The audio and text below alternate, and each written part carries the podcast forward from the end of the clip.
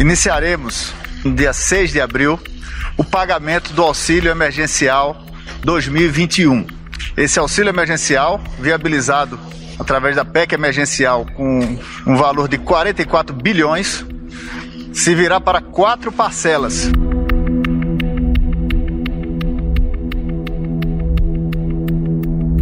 O que você acabou de ouvir foi o ministro da Cidadania, João Roma, na última quarta-feira, trinta e um de abril, anunciando a data do novo início do pagamento da nova rodada do auxílio emergencial. Nesta terça-feira, seis de abril, começam os depósitos nas contas digitais para quem não é beneficiário do Bolsa Família. O cronograma de depósito da primeira parcela segue até o final do mês, de acordo com o mês de nascimento de quem recebe o auxílio. Já os saques em dinheiro serão liberados depois de alguns dias, entre quatro de maio e quatro de junho. O presidente da Caixa Econômica Federal, Pedro Guimarães, disse que o calendário foi elaborado visando a evitar aglomerações nas agências do banco ou em lotéricas devido à pandemia. Qual é a nossa expectativa? Que mais da metade das pessoas já realize o gasto, pagamento de contas, digitalmente. Isto é um legado do governo do presidente Bolsonaro, porque esta população está bancarizada e teve uma inserção digital.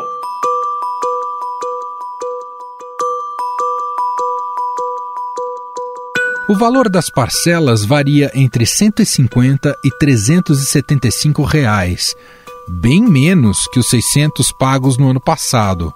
Com um benefício médio de duzentos e cinquenta reais, só será possível bancar vinte e sete vírgula noventa e sete por cento dos itens básicos de alimentação de uma cesta de oitocentos e noventa e três reais e cinquenta e seis centavos.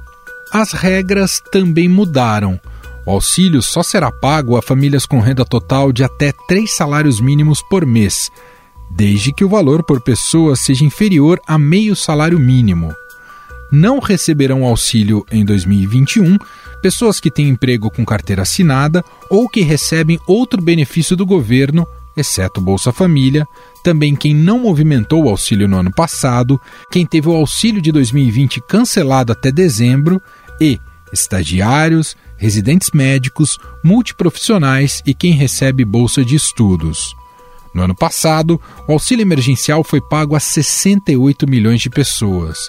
Agora serão quarenta e seis milhões de beneficiários, uma queda de vinte e dois milhões.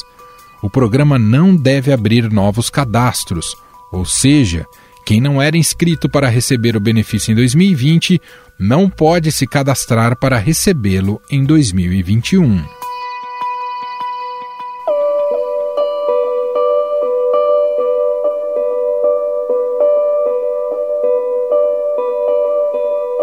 Já são quase quatro meses desde o pagamento da última parcela do auxílio ainda no ano passado.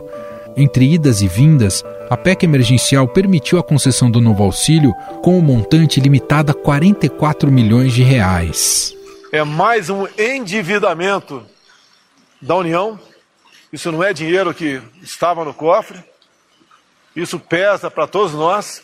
É uma conta que fica para nós e talvez para gerações futuras também.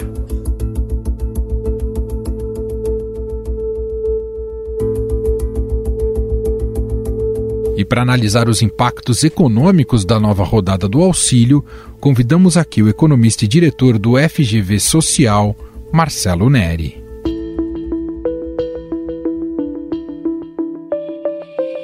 Tudo bem, professor? Seja muito bem-vindo aqui ao programa. Muito obrigado. Professor, essa nova rodada do auxílio emergencial oferece uma boia de salvação muito mais limitada à população mais pobre? Que impacto ela pode ter? Não, sem dúvida ele é menos generoso que o primeiro auxílio, né? O primeiro auxílio custou duzentos e noventa bilhões, esse está previsto quarenta e quatro bilhões, é um sexto do primeiro auxílio.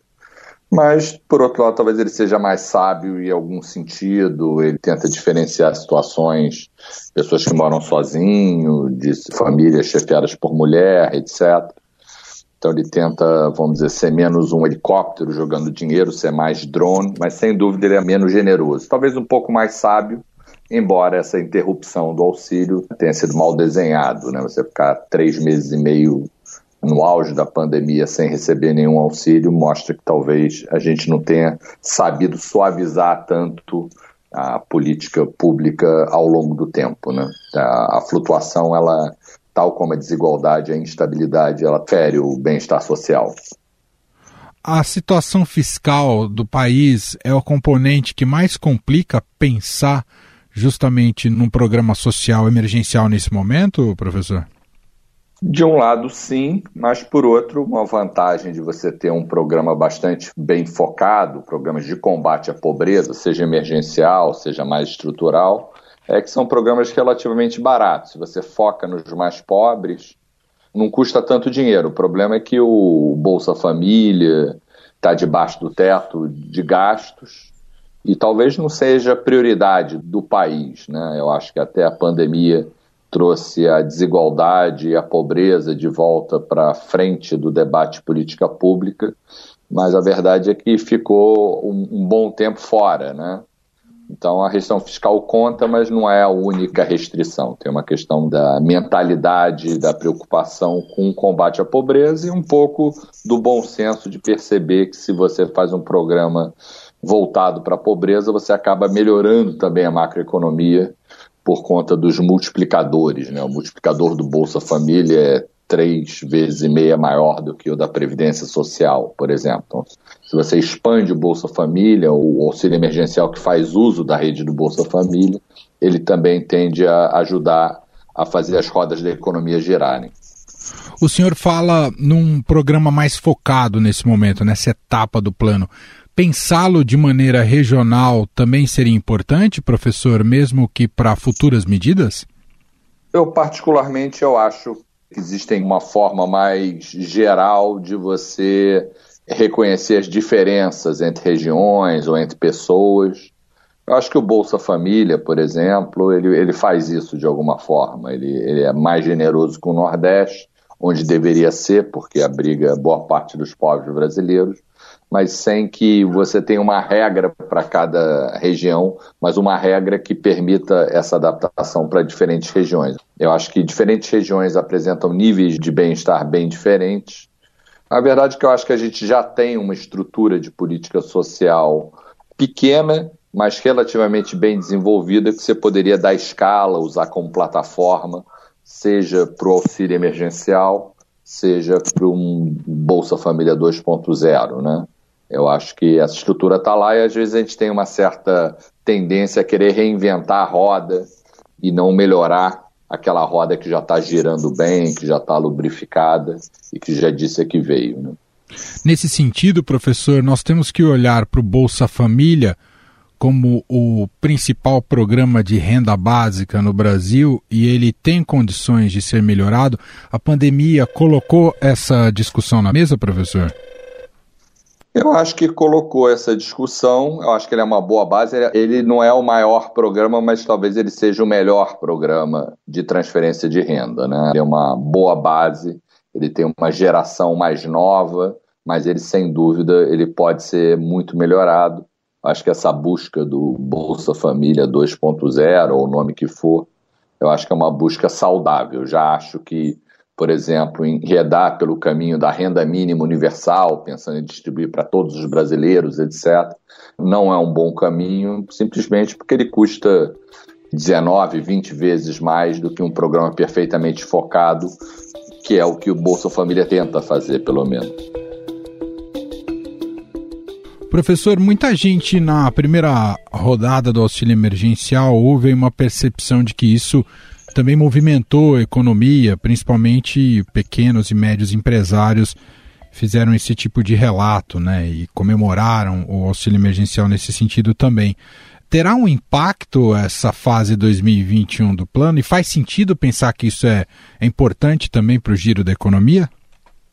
Sem dúvida, eu diria que, apesar de não ser a cartilha do Ministério da Economia e do seu ministro, eu acho que o Brasil foi o mais keynesiano dos países emergentes basicamente por causa do auxílio, injetou dinheiro para fazer a economia girar, mas talvez tenha sido até um pouco exagerado, eu ouso dizer isso.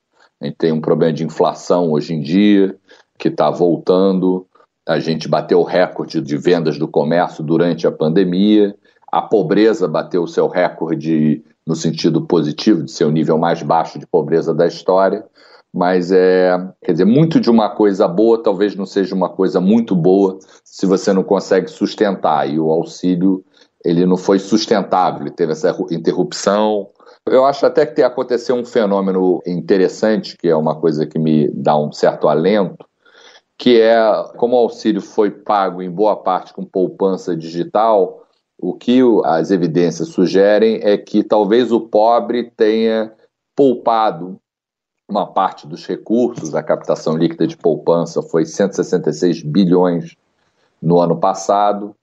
A partir de janeiro, fevereiro, já houve saques para os menores depósitos. Então, talvez até a sociedade brasileira, o, contrariando a expectativa de todos, talvez tenha tido um bom senso no sentido de suavizar um pouco, mas obviamente você não pode achar que todos fizeram isso e, portanto, vamos dizer, a suavização da política pública ao longo do tempo teria sido mais desejável do que foi. Professor, eu sei que muitas vezes nós jornalistas colocamos vocês, economistas, num papel um tanto complicado, difícil de olhar para o futuro e prever esse futuro, mas claro, há indícios do presente que possam dar elementos para entender para onde o Brasil está indo. O senhor até mencionou a questão da bolha inflacionária no país, e eu coloco aqui também os resultados recentes de emprego, né, com um nível muito elevado de desemprego, e estamos enfrentando um momento muito difícil da pandemia. A lição de casa que o governo tem feito até aqui nos dá indícios para horizontes um pouquinho mais otimistas daqui até o fim do ano? Como é que o senhor tem enxergado nessa questão macroeconômica e retomada das atividades e da economia brasileira como um todo para esse futuro próximo, professor? Não, eu sou positivo quanto ao futuro, acho que a gente tem uma embarcação que tem condições de nos levar a um, a um bom rumo. Agora, eu não acho que a qualidade da nossa liderança tem dito a que veio, né? Eu acho que o Brasil ele é um país de grandes problemas coletivos, de inflação alta, violência, desigualdade. Nós temos dificuldade de ações coletivas mais do que outros países. Eu acho que a pandemia é o derradeiro teste. Agora, em termos de liderança, eu acho que tem um bom navio, mas como a gente viu agora no canal de Suez, um bom navio pode encalhar, né, se ele não for bem tripulado. E eu acho que uma parte disso também cabe a nós, brasileiros, economistas, jornalistas e o cidadão comum. Mas eu acho que a gente está numa situação bem caótica, no meio de uma tempestade. Eu acho que tem a vacina. Nós temos, nós vencemos a inflação, nós conseguimos diminuir a desigualdade, é verdade que ambas estão nos assombrando agora, novamente, viramos democracia, isso também está um pouco em xeque, etcétera. Então acho que a gente está vivendo talvez um, um, grande, um grande desafio coletivo e como eu sou brasileiro eu acredito nisso, mas é um otimismo condicionado, a gente tem que fazer a coisa certa, nós temos os instrumentos para isso. Agora, vamos dizer, navegar é preciso. Muito bom. Nós ouvimos o economista Marcelo Neri, diretor da F G V Social. Professor, mais uma vez, muito obrigado, um abraço e até a próxima. Obrigado, um, um grande prazer. Boa sorte a todos.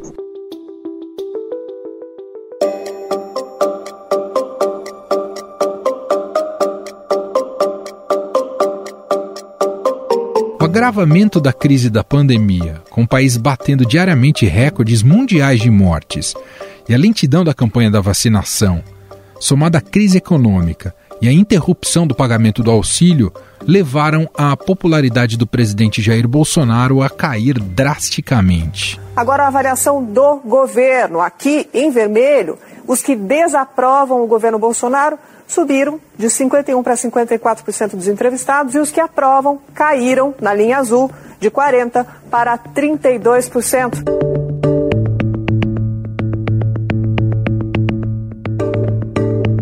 Com esse cenário, a volta do auxílio era vista como peça-chave para recuperar a imagem do presidente, que escolhe seus passos com vistas a dois mil e vinte e dois. Mas isso não impediu que Bolsonaro usasse o auxílio para fomentar o discurso negacionista. Em fevereiro, o presidente chegou a condicionar a volta do auxílio à reabertura de atividades econômicas nos estados e municípios. Não basta apenas conceder mais um período de auxílio emergencial. O comércio tem que voltar a funcionar. Tem que acabar com essa história de fecha tudo. Devemos cuidar dos mais idosos e quem tem comorbidades. Do resto, tem que trabalhar.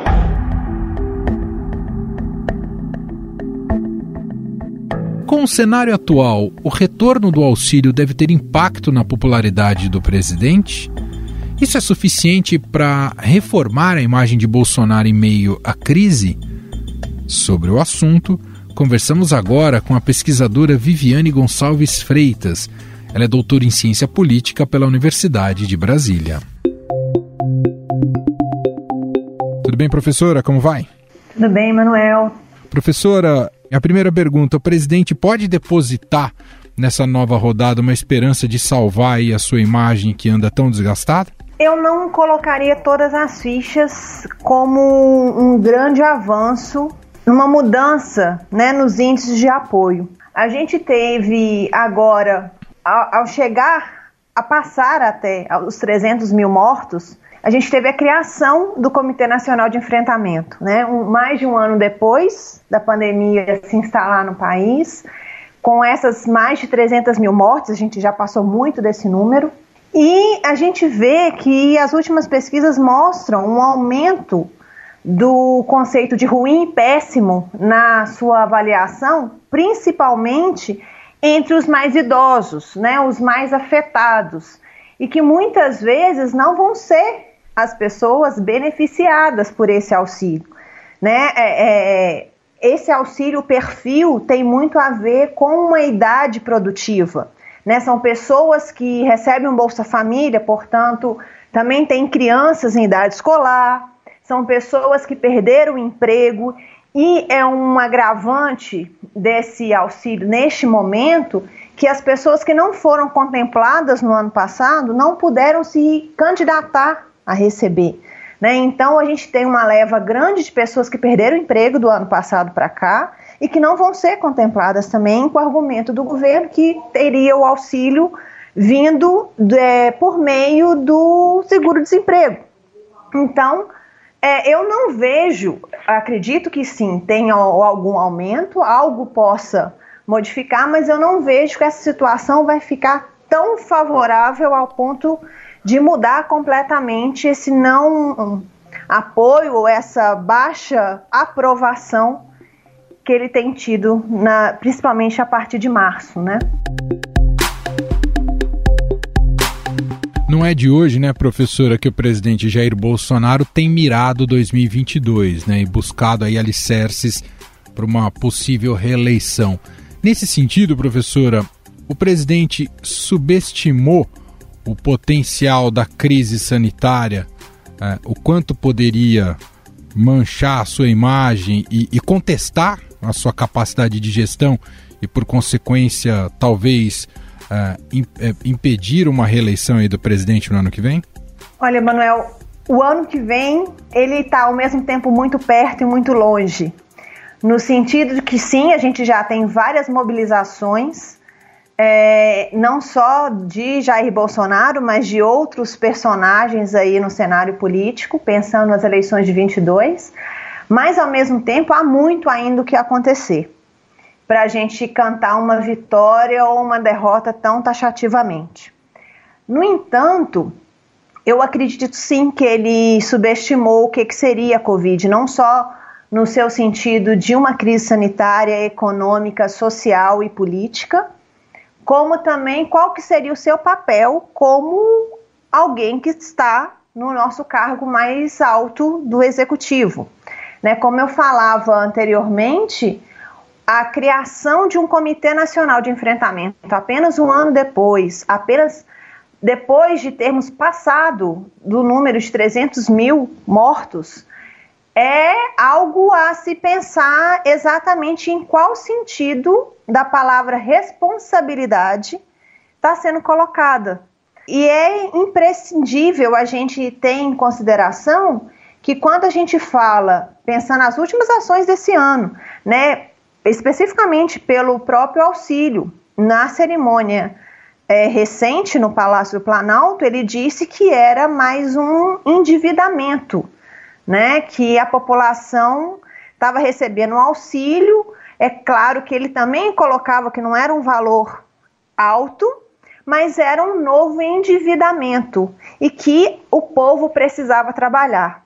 Sem contar o tanto que ele já falou isso, né, várias vezes, de que é necessário é, abrir o comércio novamente, enquanto prefeitos e governadores insistem em medidas de distanciamento social, mas a gente sabe que a economia, e aí tem o próprio ministro Guedes que fala sobre isso, não tem como a economia se sobressair, ter uma volta, se a gente continua com problema de saúde. Mas o aspecto social terá que ser um tema de suma importância para o Bolsonaro e seu governo, para justamente tentar encontrar condições de ser melhor avaliado nas urnas em, em vinte e dois? Isso te, tende ou deve se tornar uma prioridade daqui para frente, professora? É, a gente não pode esquecer que o primeiro auxílio do ano passado, ele surge dentro do Congresso, né? O Bolsonaro, ele pega uma carona significativa quando ele aceita é, que essa seria uma proposta a ser efetivada, e pensar o social não é só imaginar que as pessoas que são beneficiárias, seja do Bolsa Família ou de qualquer outro programa, são pessoas vulneráveis a ponto de serem também é, massa de manobra, que é uma expressão que acaba indo e voltando muitas vezes quando a gente fala de pessoas que recebem esses benefícios sociais do governo e eleições. A gente tem que entender que a Constituição brasileira fala de direitos iguais para todos, que é dever do Estado garantir alguns desses direitos, como saúde, educação, o bem-estar, né? E o bem-estar tem a ver com o mínimo de dignidade, para a gente falar de cidadania também, né? O ser cidadão, estar numa democracia, não se restringe a votar. E a gente volta a pensar nisso do social quando a gente percebe que há muitas pessoas passando fome, né? A fome voltou. Então, por isso que eu chamava a atenção da discrepância que vai ser receber um auxílio que tem em média duzentos e cinquenta reais por família, sendo que as pessoas que perderam seus empregos no último ano, né, na virada de dois mil e vinte para vinte e um, não vão ter direito, falando de que isso está restrito a quem já recebia antes. É pensar um social muito restrito. Muito bem, nós ouvimos a professora Viviane Gonçalves Freitas, ela é doutora em Ciência Política pela Universidade de Brasília, gentilmente batendo esse papo aqui com a gente nessa semana que se inicia uma, o pagamento da nova rodada do auxílio emergencial. Professora, muito obrigado aqui pela atenção com a nossa reportagem, um abraço e até a próxima. Eu que agradeço, um abraço a todos. Estadão Notícias. E este foi o Estadão Notícias de hoje, segunda-feira, cinco de abril de dois mil e vinte e um. A apresentação foi minha, Emanuel Bonfim. Na produção e edição, Bárbara Rubira, Gustavo Lopes e Ana Paula Niederauer. A montagem é de Moacir Biazzi e o nosso diretor de jornalismo, João Fábio Caminuto. Escreva para a gente no e-mail podcast arroba estadão ponto com. Um abraço para você, uma excelente semana e até mais.